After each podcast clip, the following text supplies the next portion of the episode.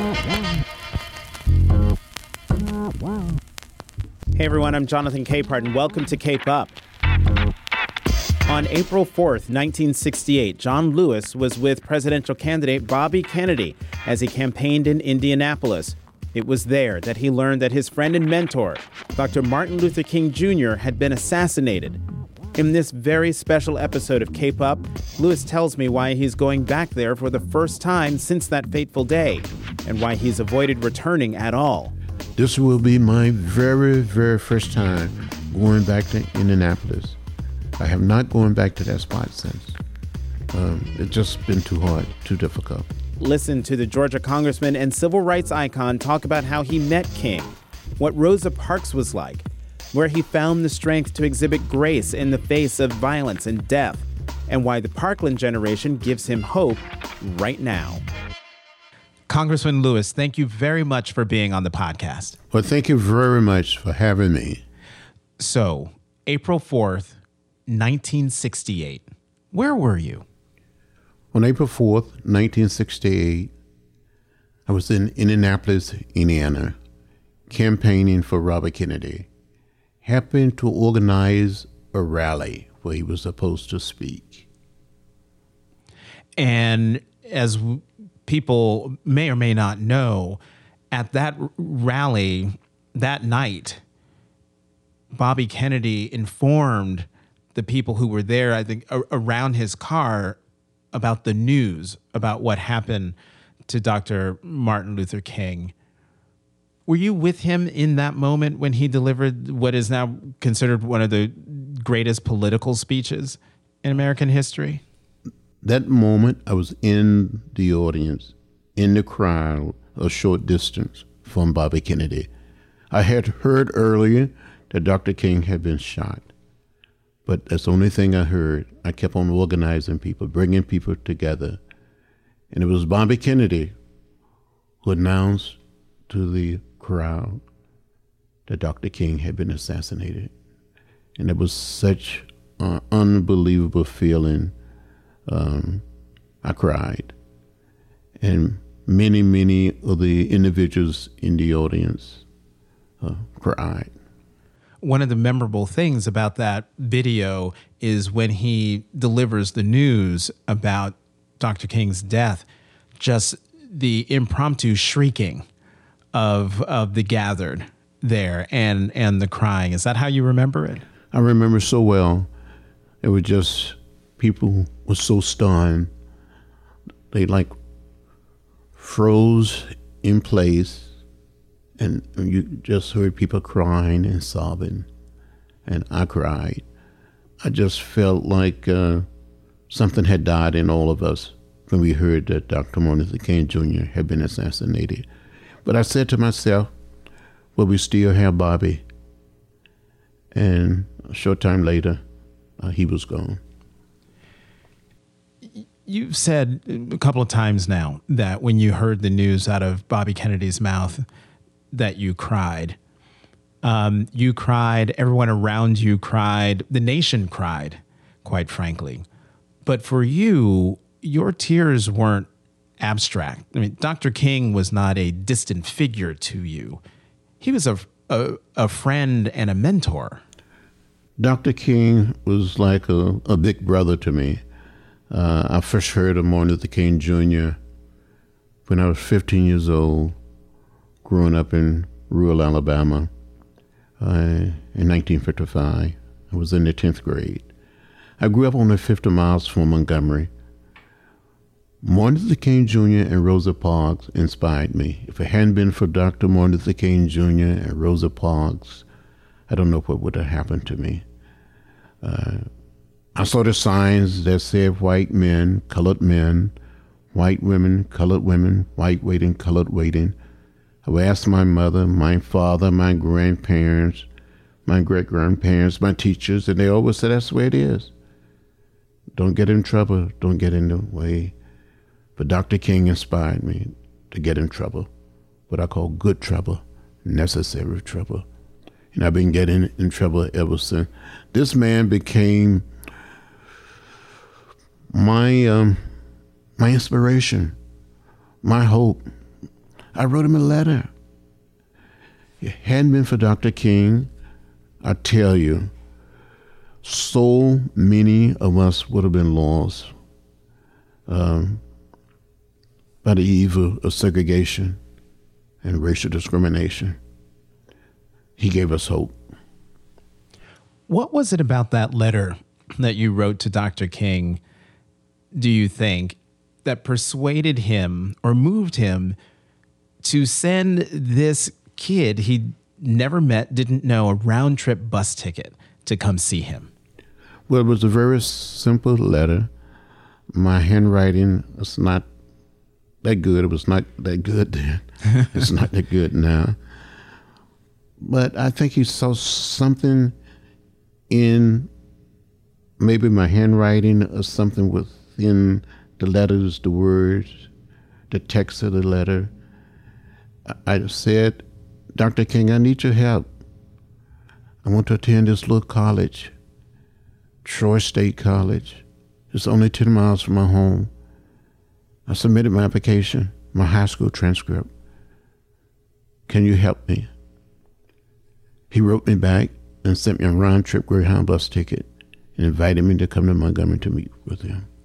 And so you so you get on the Greyhound you get on that bus were you in a were you in a suit were you in a did you get all dressed up to meet meet dr king well to, to meet martin luther king jr uh, I, wanted to look what guys back then i guess referred to as fresh mm-hmm. clean or sharp and uh, I, I, think i looked pretty good uh, had a white shirt on and a tie and a very cheap inexpensive suit and when I arrived in Montgomery, he had sent a young lawyer by the name of Fred Gray, who had been a lawyer for Rosa Parks, Dr. King, and the Montgomery movement, and later became our lawyer during the Freedom Rides and during the march from Selma to Montgomery, met me at the Greyhound bus station and drove me to the First Baptist Church, pastored by the Reverend Ralph Abernathy, a colleague of Dr. King. And I saw these two young ministers standing behind a desk. And Dr. King said, Well, you the boy from Troy? Are you John Lewis? And I said, Dr. King, I am John Robert Lewis. I gave my whole name, but he still called me the boy from Troy. Why'd you give your whole name? I've always wanted to ask you that when I hear you tell this story. I wanted but to be sure that I was the right person that wrote the letter, that I'm the same person. Because there was uh, other people named John and maybe Robert, but I was John Robert Lewis. And so you see Martin Luther King, Reverend Martin Luther King, and Reverend Abernathy standing in front of you, who are known figures to you they, you're there meeting giants. They were giants already to you. Were you nervous, scared, pinching yourself? To be candid, I, I, I was scared. I was nervous.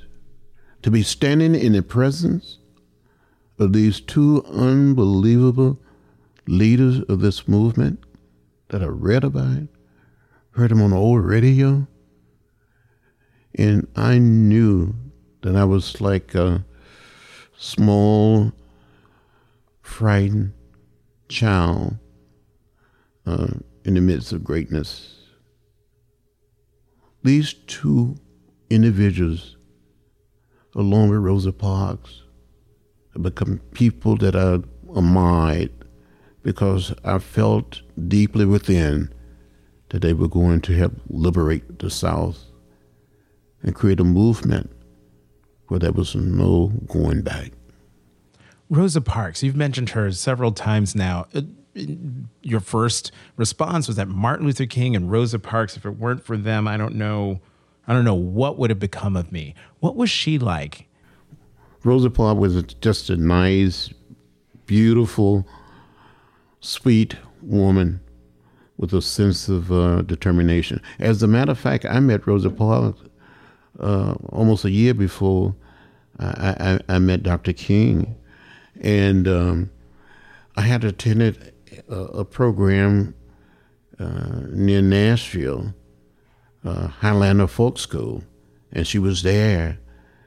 And it was a place where blacks and whites could come together. The first time sitting down having a meal with someone white. Um, and Rosa Parks emerged as one of the uh, leaders uh, of this group. Uh, apparently, she had gone there for many, many years to, to study the way of nonviolence and social action. So you're there with Dr. King, Dr. Abernathy, both giants already. Did you go back to Troy after that meeting, or did you stay? Well, we had a wonderful discussion uh, during the meeting.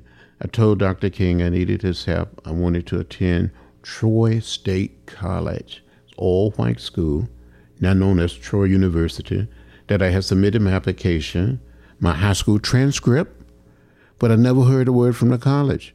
So Dr. King said, I know your family owns some land. I said, Yes, it's 110 acres. And we have a, a house on the land where we live. He said, You know, if you pursue your entrance in going to Troy State, your home could be bombed or burned your family could lose the land. Go back and have a discussion with your mother and, and, and father. And but if you want to go, we will help you. We will sue the state of Alabama. We will sue Troy State. And we would get other lawyers like Fred Gray and Thurgood Marshall and others to help. And I went back and had a discussion with my mother and my father. Okay, now what did they say? My mother and my father were so afraid, especially my mother.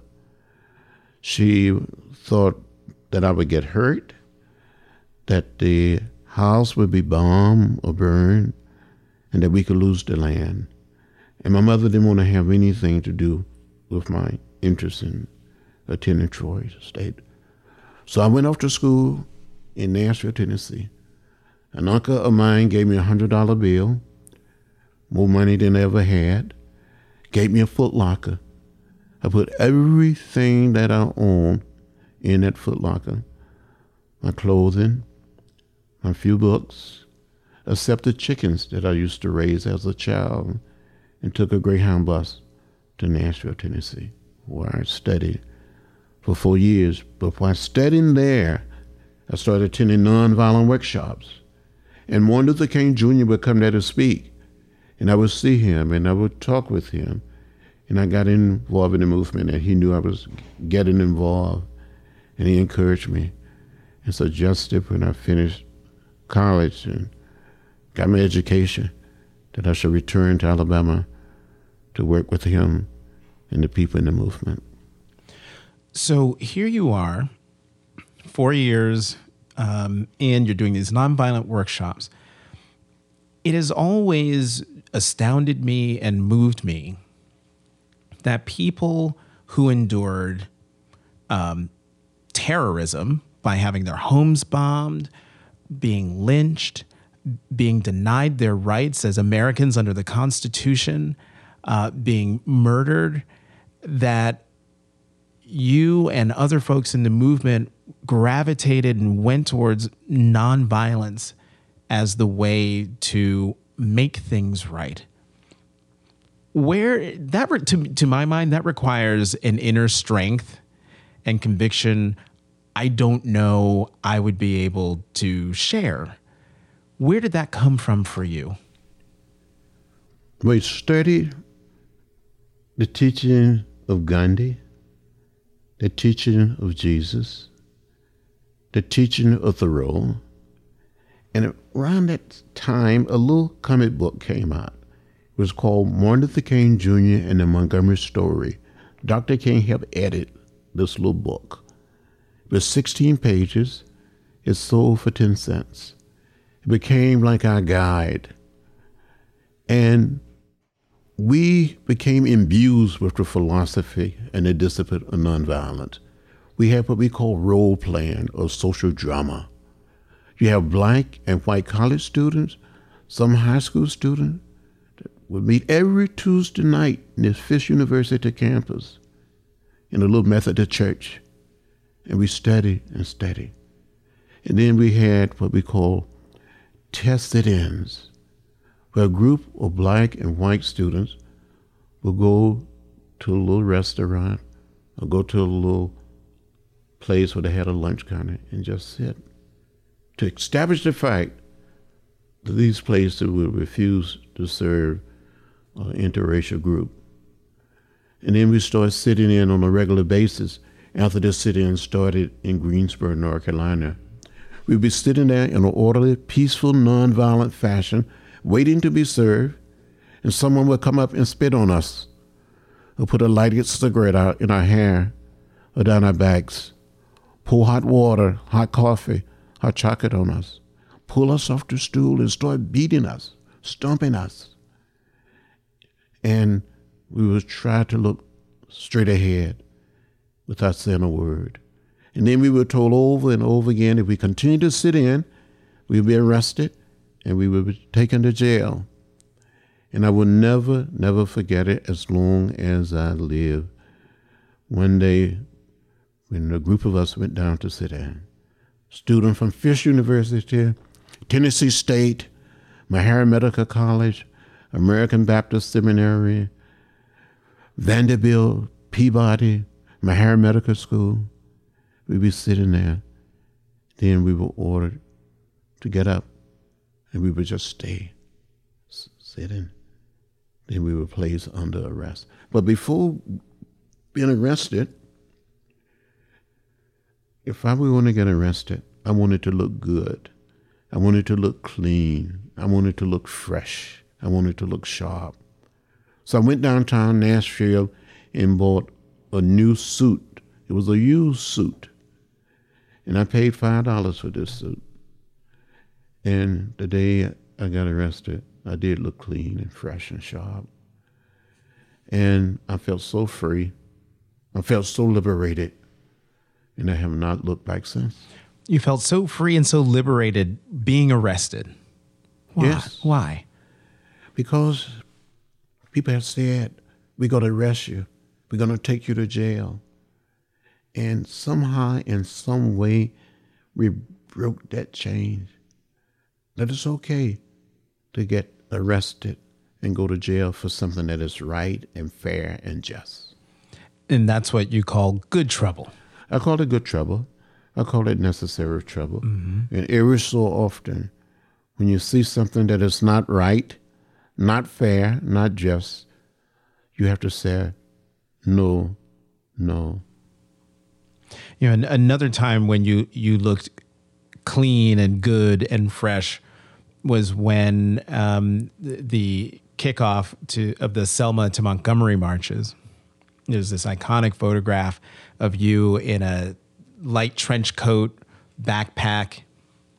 Um, the way you tell the story is you knew you were going to get arrested and so you packed that backpack with a, a, an orange, uh, some books, toothbrush, toothpaste, and I had also also an apple. Right, and, and, and an apple, because you just knew. Well, I thought we would would be arrested and we would be going to jail, so I wanted to have something to read.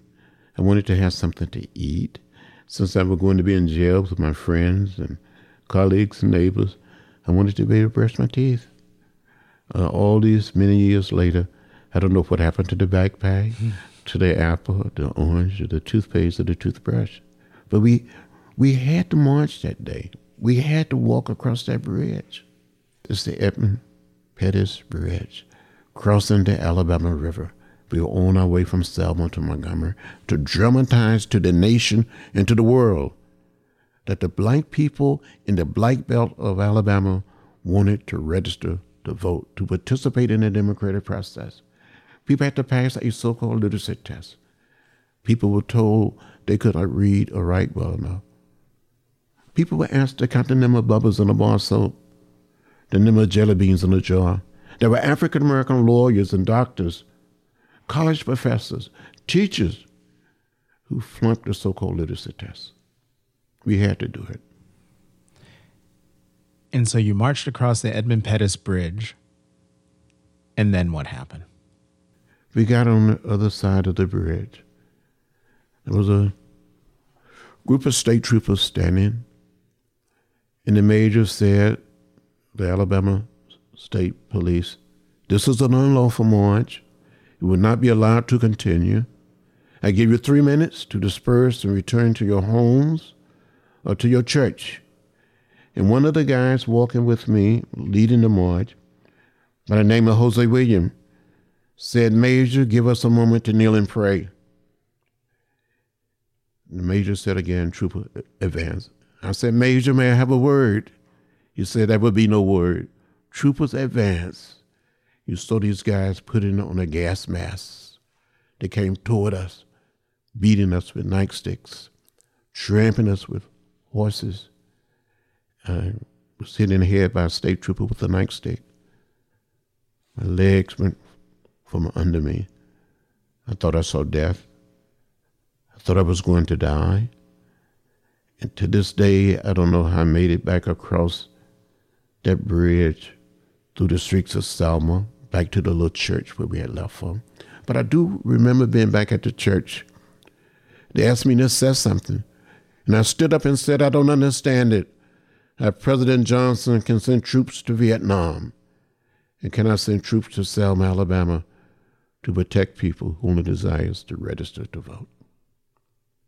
I was hospitalized with 16 other people, and a group of nuns took care of us.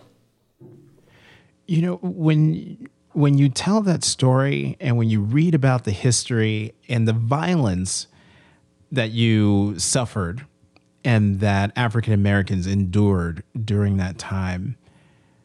And when I hear you tell when I hear you tell these stories, I just can't you've seen death, you've seen horror, you've been a victim of violence. Where does it come from it, the strength that you have to endure that, get past it, and still be someone who give to the listener if you've ever been in the presence of John Lewis or you have seen him on television you know that there is not one shred of bitterness that comes through either on the television screen or sitting here in front of me right now. How is that possible? Well, you have the training, but it's more than training. Uh, you believe somehow in some way that you have to respect the dignity and the worth of every human being. Dr. King taught us never to hate for hate is too heavy a burden to bear.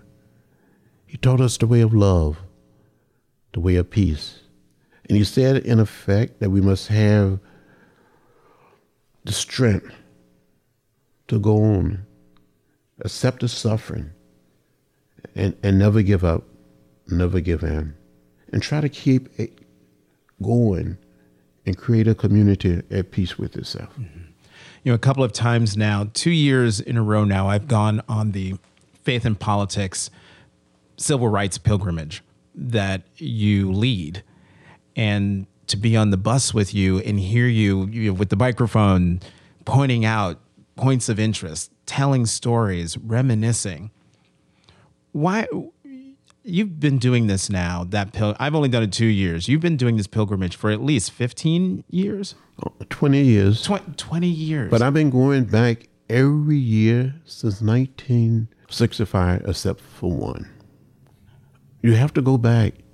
You, have, you get young people, and people are not so young to go back, to understand, to learn, to be inspired. That when they see something that is not right or fair or just, they too can do something or say something. You have to go back. And at no point do you ever feel burdened by the history that you have lived, that you embody, um, that is literally within your lifetime, my lifetime, maybe most of the nation's lifetime?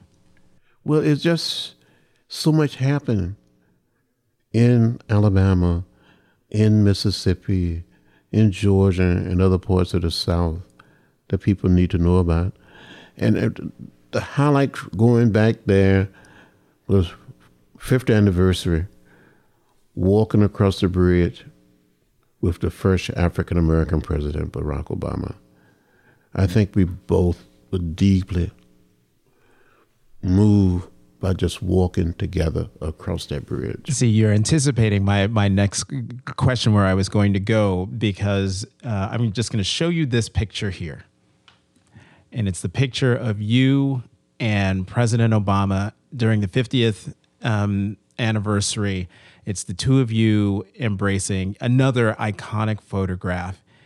What is going through your mind in that picture? I was saying to myself, this is it.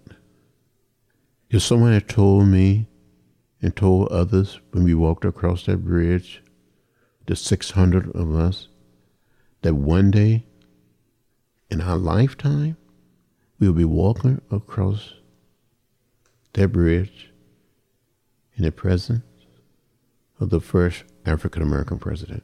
Just being there with President Obama made me cry.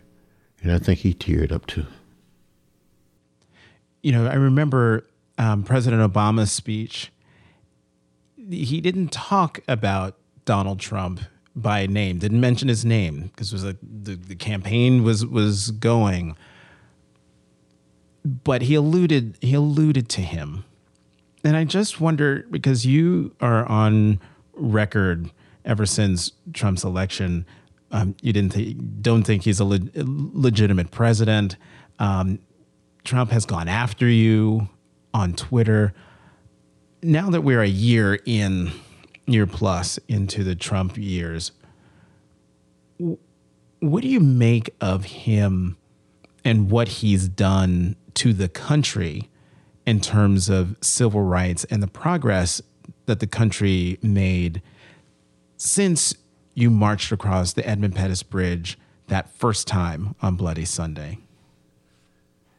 I think the presidency of the so called leadership of Mr. Trump has set us back, has interrupted the flow of history. But in the final analysis, we will make it. The more bridges to cross, but we will make it, and it will be the, young people the children that will help us get there in spite of all that is going on today.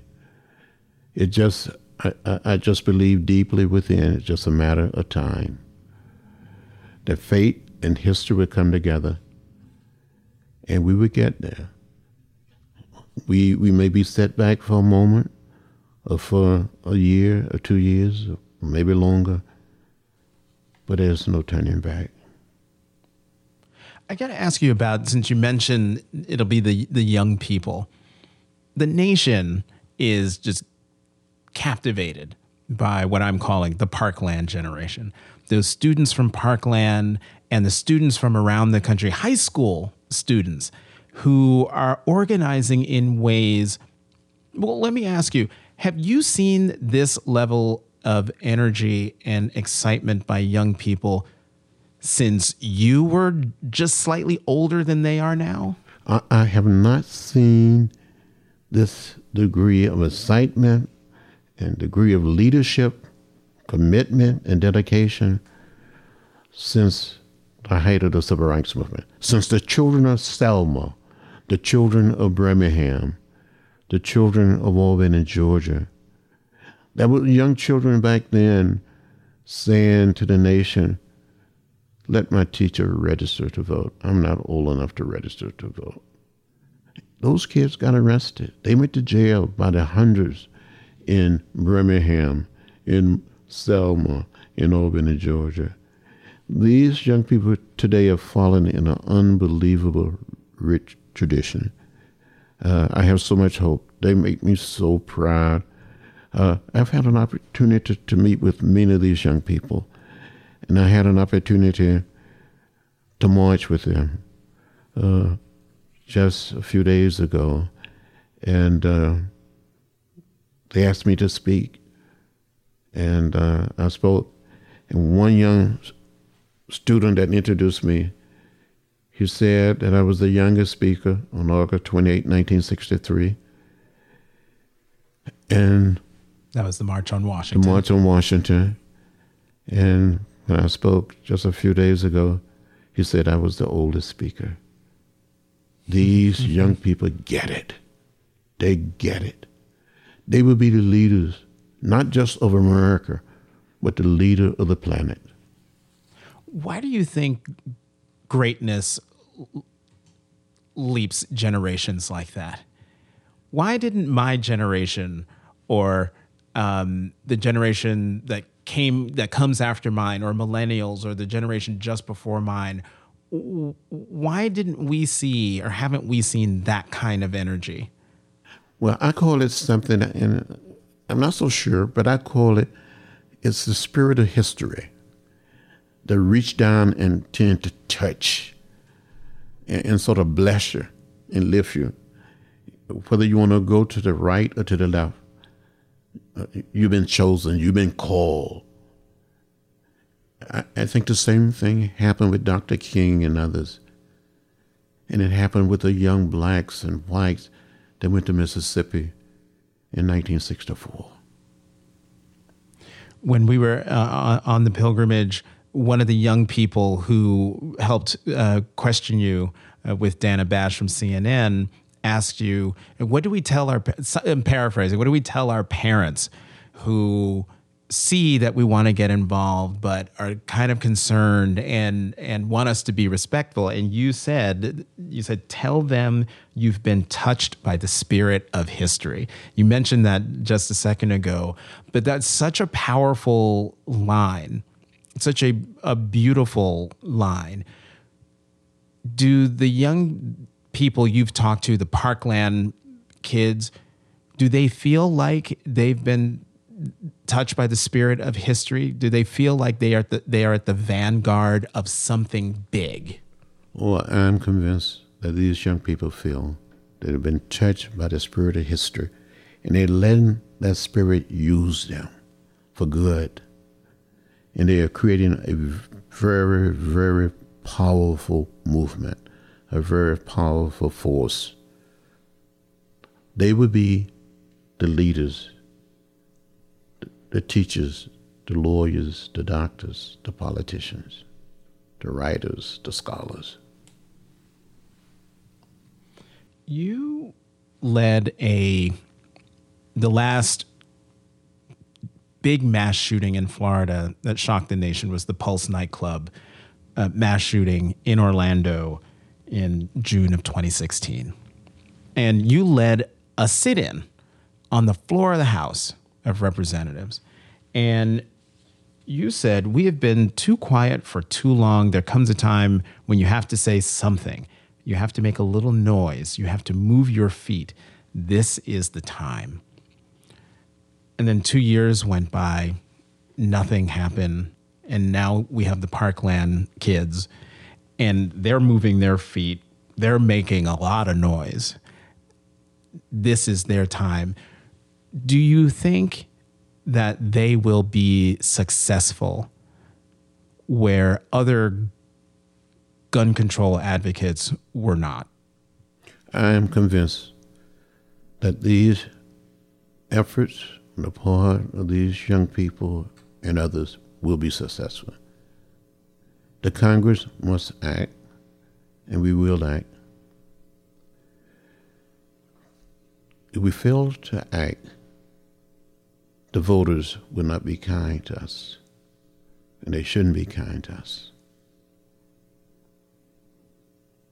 There's a force, there's a power, as Dr. King said during the Birmingham movement, there's a fire burning that water cannot put out you have been consistent in terms of your views about equality, justice, when the so-called Defense of Marriage Act was being debated on the debated in Congress in the early 1990s, you went to the floor and delivered this impassioned speech about how the United States should not be in the business of basically legalizing discrimination, telling people who they can and cannot love. That was not a popular position to take as a politician.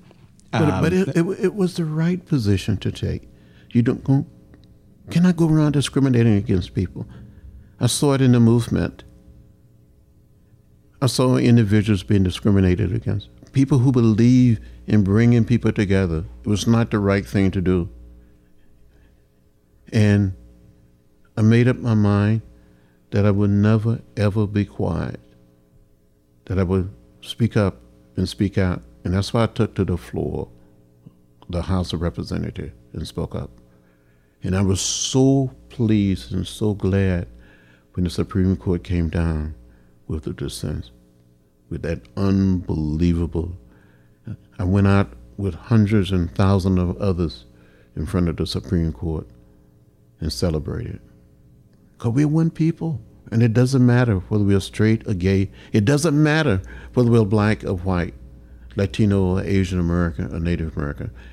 The late A. Philip Randolph, who was the leader of the March on Washington, used to say over and over again, maybe our foremothers and our forefathers all came to this great land in different ships, but we're all in the same boat now. Dr. King put it another way. We must learn to live together as brothers and sisters. If not, we will perish as fools. That's not any room in our society to discriminate against people because of sexual orientation. That speech, you're sitting on the floor of the house after the, the Pulse nightclub shooting, those are the actions that helped earn you the, the nickname Conscience of the Congress. How do you feel about that? I mean, that's that's a well, pretty heavy. No, I don't think I'm the conscience of the Congress, but you know, there come a time when you cannot be quiet. You have to speak up and speak out. I tell you one thing that hurt me a great deal when we failed to bring forth a comprehensive immigration reform bill and set free hundreds and thousands and millions of people that are living in our country in fear. The dreamers, these children that came here when they were one and two and three and four years old, this is the only country they know. And these, many of these young people live in fear. And that's not right. That's not fair. And history will not be kind to us. What would you tell? What would you tell those dreamers right now who are living in fear? Well, I day spent, to day. I spend a lot of time with the dreamers in, in, in Georgia and around the country. I tell them to hold on, hold on, be hopeful, be optimistic, continue to speak up and speak out. Help is on the way.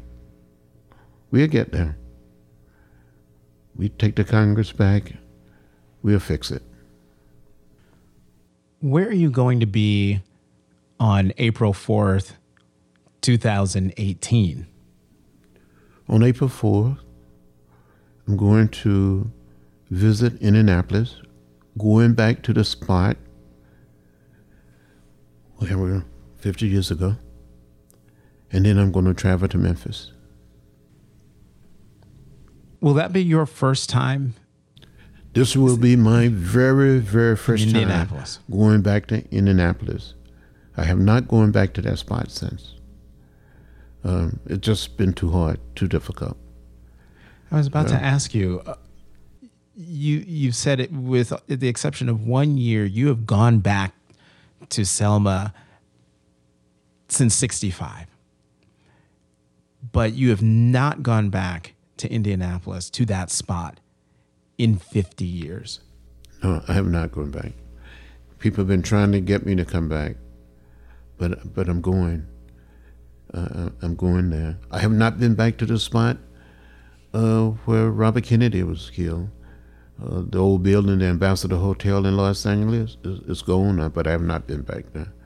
There's, there's some it was sort of the end of something. Because when Bobby Kennedy was assassinated and when Dr. King was assassinated, I think something died in all of us. I got to know these two young men. They were our future. Unbelievable. They gave us hope. If they had lived, maybe our country would be much better.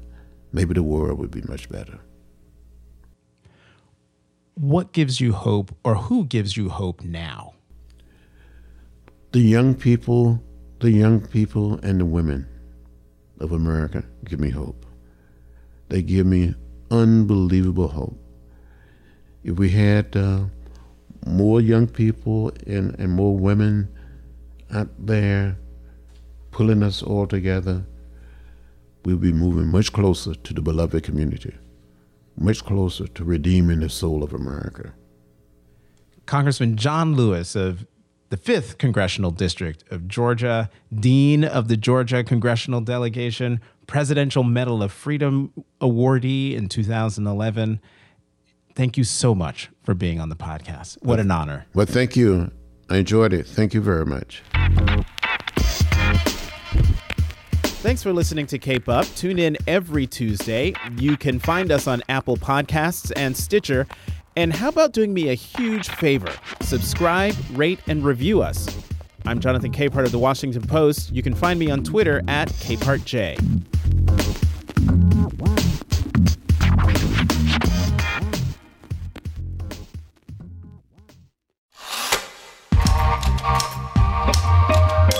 If you like Cape Up with Jonathan Capehart, you should check out some of our other great podcasts like Can He Do That, a podcast that explores the powers and limitations of the American presidency.